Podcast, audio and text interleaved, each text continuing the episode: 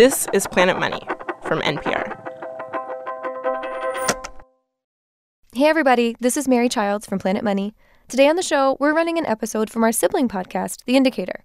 They do this regular feature called Overrated, Underrated. We love our friends at The Indicator, and we hope you do too. Hey everyone, this is the Indicator from Planet Money. I'm Cardiff Garcia. Today on the show, we are going to play a game of overrated versus underrated with George Mason economist Tyler Cowen, a frequent guest on the show. For those of you who haven't heard these episodes before, overrated versus underrated is when we start listing things and then ask our guest to tell us if those things are overrated, underrated, or correctly rated by society. Most of the things we list are about economics, but sometimes we bring in other stuff as well. And Tyler Cowen actually invented this game, and we kind of stole it from him with permission. And since it had been so long since we played it with him, we thought we'd invite him onto the show to do it one more time. That is coming up right after the break.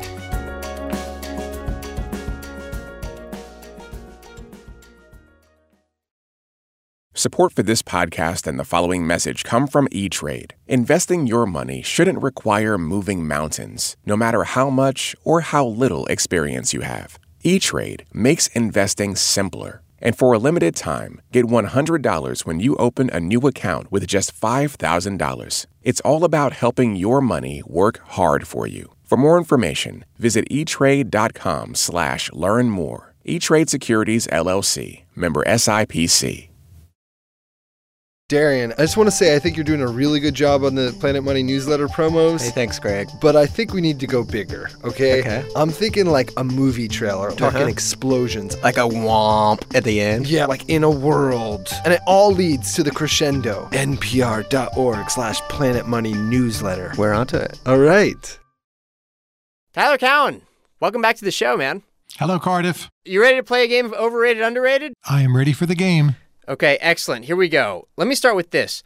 Do you think that narratives play a big role in determining economic behaviors? In other words, the stories that we tell each other and that we tell ourselves, and which is the subject of a new book by economist Robert Shiller, who we had on the show last week. Narratives, overrated or underrated? I would say underrated, so culture matters a great deal. If you're born in the United States, there's a natural inclination to think that you can be the best in the world at something if you're going to have ambition. We even call it the World Series in baseball. But of course, it's not the World Series, but that is how we as Americans talk and think. So we develop more world dominant, world beating firms than a lot of, say, smaller countries would, and that is because of our narratives and our cultural frameworks. Do you think those narratives also drive a lot of the business cycle? I think uh, some business cycles are determined by bad monetary policy. Some are determined by oil prices occasionally being too high, and there's a, then there's a bunch we can't explain at all. And maybe those latter ones are about subjective narratives, but I'd say we still don't know. Okay. Uh, next up, majoring in, let's say, literature or another one of the humanities, overrated or underrated as a sort of determinant of how successful you're going to be in your professional life after college? Well, I think it's a bit overrated and underrated at the same time. So I see undergraduates choosing those majors and then not doing any work and getting out of college, and they end up working as bartenders or Uber drivers. That's the overrated side of it. On the other hand, if you actually learn the humanities and figure out how to synthesize concepts and how to speak well and how to write well and how to be a good editor and good reader, uh, then you're in a quite strong position to have a leadership role in business someday, and then it's underrated. So it depends. Yeah, so it depends on the person then. Uh, the usual story here is one of tension between learning how to actually do something. In other words, majoring in something that is immediately practical, like engineering or science, uh, versus the humanities, which are thought to be subjects that teach you how to think and therefore might be longer lasting than learning the thing that's immediately uh, practical. What do you think about that story in general? You know, Peter Thiel was a philosophy major, and he claims that helped him see the value that Facebook would create, and he invested early in it as a venture capitalist, and of course earned a great deal from that investment. So it depends on what you do with it. Uh, but using the humanities fruitfully, I think, is still underrated at the margin. Okay. Uh, overrated or underrated? Artificial intelligence as something that will transform the economy radically in the future. Artificial intelligence isn't a single thing. It's just a, a, term that people or journalists make up. You know, it's a series of very different capabilities. So Google is artificial intelligence, yes, that's changed changed our lives a lot. But the notion that robots will take over all jobs or that driverless cars will be ready soon, those are overrated. But I would say the claim is mostly ill-defined. Okay, Tyler, uh, can you tell us who you think is the most underrated economist of all time? The most underrated economist of all time probably is Adam Smith. Really? He's very highly rated, but people do not grasp the full subtleties of his work, how well it holds up, how deep the history it is, how good a philosopher he was, how interdisciplinary a thinker he was. And on most major issues in economics, he was correct. For 1776, that is pretty awesome. Adam Smith. Yeah, and I mean, do you think part of the reason he might be underrated now is that so much of his work has already kind of entered into the way that people think about economics, the way we all uh, accept some things and reject other things in economics. Uh, but when he did it, it was truly innovative. But I think also there are innovations in Smith that people still haven't picked up. So, Wealth of Nations is a very long book. Hardly anyone reads it. And I think that's why it's still underrated. People think they know it, and really they don't. What about the most overrated economist? And you're welcome to limit yourself to dead economists if you don't want to uh, insult one of your colleagues right now. Well, you know, as a die-hard economist, I'm not sure there are many economists who are overrated, but I suppose I would have to say Karl Marx who influenced nations such as the Soviet Union, Eastern Europe, Communist China, and most of what he said was wrong. So capitalism does not have to destroy itself. Uh, the, the paradise of the workers' proletariat is not going to rule a society very well. So Marx was an economist. His reputation is quite uh, in tatters, but I'd say he's still overrated, and it seems like some of it's making a comeback. The NBA, the National Basketball Association, the NBA is still quite underrated. To me, it's the most fun sport. Analytics apply to it very well. You can follow it on the internet. You can watch only parts of games. With five players on a team on a court at the same time, you can actually see and understand who is doing what. It's also a game about different styles across nations. It's a game about searching for talent. It's a game about how people learn to cooperate together. It's a game about discovering new strategies, such as more three point shots or changing how you play a zone defense. It's about innovation. It's about now relations between the United States and China. It's a microcosm onto race relations in the United States. So there's so much going on in NBA basketball. To me, it is by far the most interesting major sport.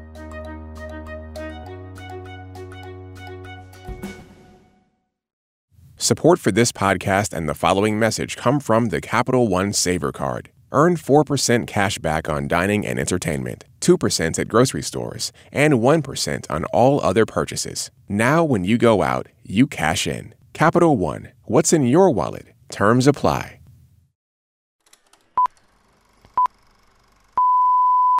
The plastic bag, the rent control, the magic number behind Revolution the Planet Money newsletter.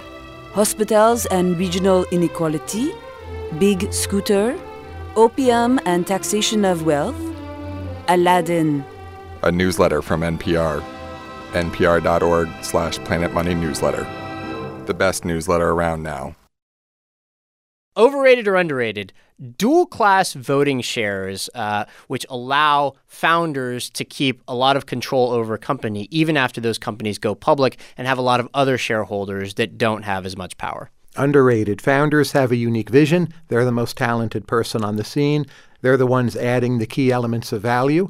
And if, as part of that deal, they control their co- corporation for a longer period of time, that will keep the corporation with a longer time horizon. There'll be more investment, more innovation. Definitely underrated. Do you worry about accountability issues that um, other shareholders won't be able to, you know, sort of, I don't know, be, act as a check on a founder's worst ideas? All companies are accountable to the law. Most of all, they're accountable to their customers.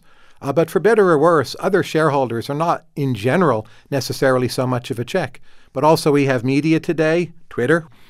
If a major tech company, say, does something wrong, people complain about it very quickly. There's a lot of accountability in the system. Life extension for the economy, like life extension science, the quest for getting people to live a lot longer. Um, what kind of economic effects could that potentially have, overrated or underrated? Life extension worries me. Morally, it's the correct thing to do to help people live for more years, but I worry we'll become too bureaucratized, and the old saying, science proceeds one funeral at a time, there's something to that, that people will get ensconced in institutions, they'll have tenure, or otherwise have a lot of influence. And the natural process of aging, retirement, and eventually death, I'm sorry to say, is part of that.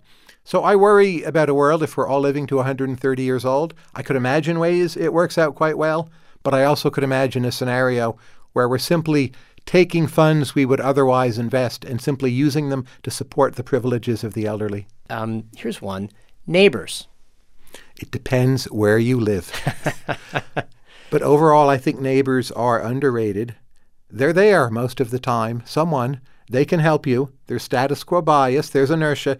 You're a little afraid to go over and say hi to your neighbor because maybe they don't care about you and they'll reject you. So people stay in their shells, and I think at the margin, we would all be a bit better off being friendlier to our neighbors. Do you think that the uh, increasing digitization of life, the move towards the interior, has led us to underrate our neighbors who are physically very close to us every day. And I mean that in very in a very literal sense. They are right next to us. Um, but now it's so easy to find like-minded communities in the non-physical world. I agree, but I was underrating my neighbors long before the internet came along. Here's what worries me about neighbors. More than ever before, we're likely to live next to people who are like us, especially politically. So it used to be your neighbor was a bit of the ra- a random draw. Oh, I'll see what the rest of the world is really like. But now it's much more likely they have your level of education, income, your same politics, and it's less interesting. Yeah. So neighbors have declined, I would say, in terms of interest and quality. At some point, they won't even be underrated anymore. Last question for this edition of Overrated, Underrated. Um, Milton Friedman. Milton Friedman is another figure who is either overrated or underrated, but he's mostly underrated today. He's been in part forgotten. The idea that you can stabilize a macroeconomy by managing the money supply, it's not always true the way he thought, but in most cases it's true. Uh, sometimes Milton Friedman gave answers that were too simple, and uh, at times, he was an advocate rather than a scientist, but he was one of the smartest and most important economists. I knew him, respected him greatly.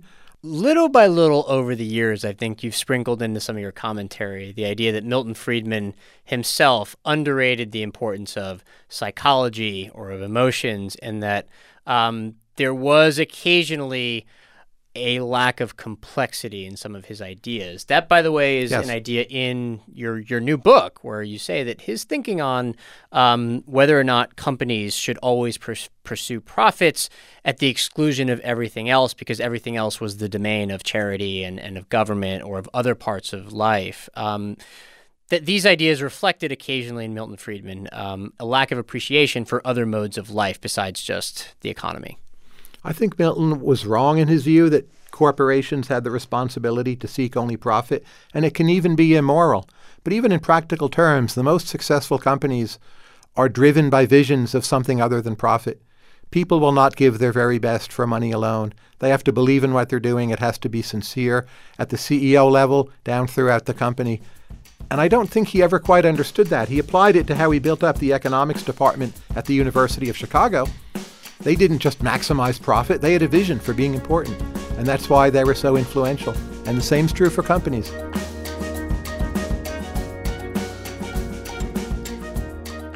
So that's it, everybody. Thanks to the Planet Money crew for letting The Indicator hang out in their feed. The original Indicator episodes that you just heard were produced by Leena Sanzgiri, Willa Rubin, and Darius Rafieyan. They were edited by Paddy Hirsch. Planet Money's supervising producer is Alex Goldmark. Bryant Urstadt edits Planet Money. I'm Cardiff Garcia, and this is NPR. Thanks for listening.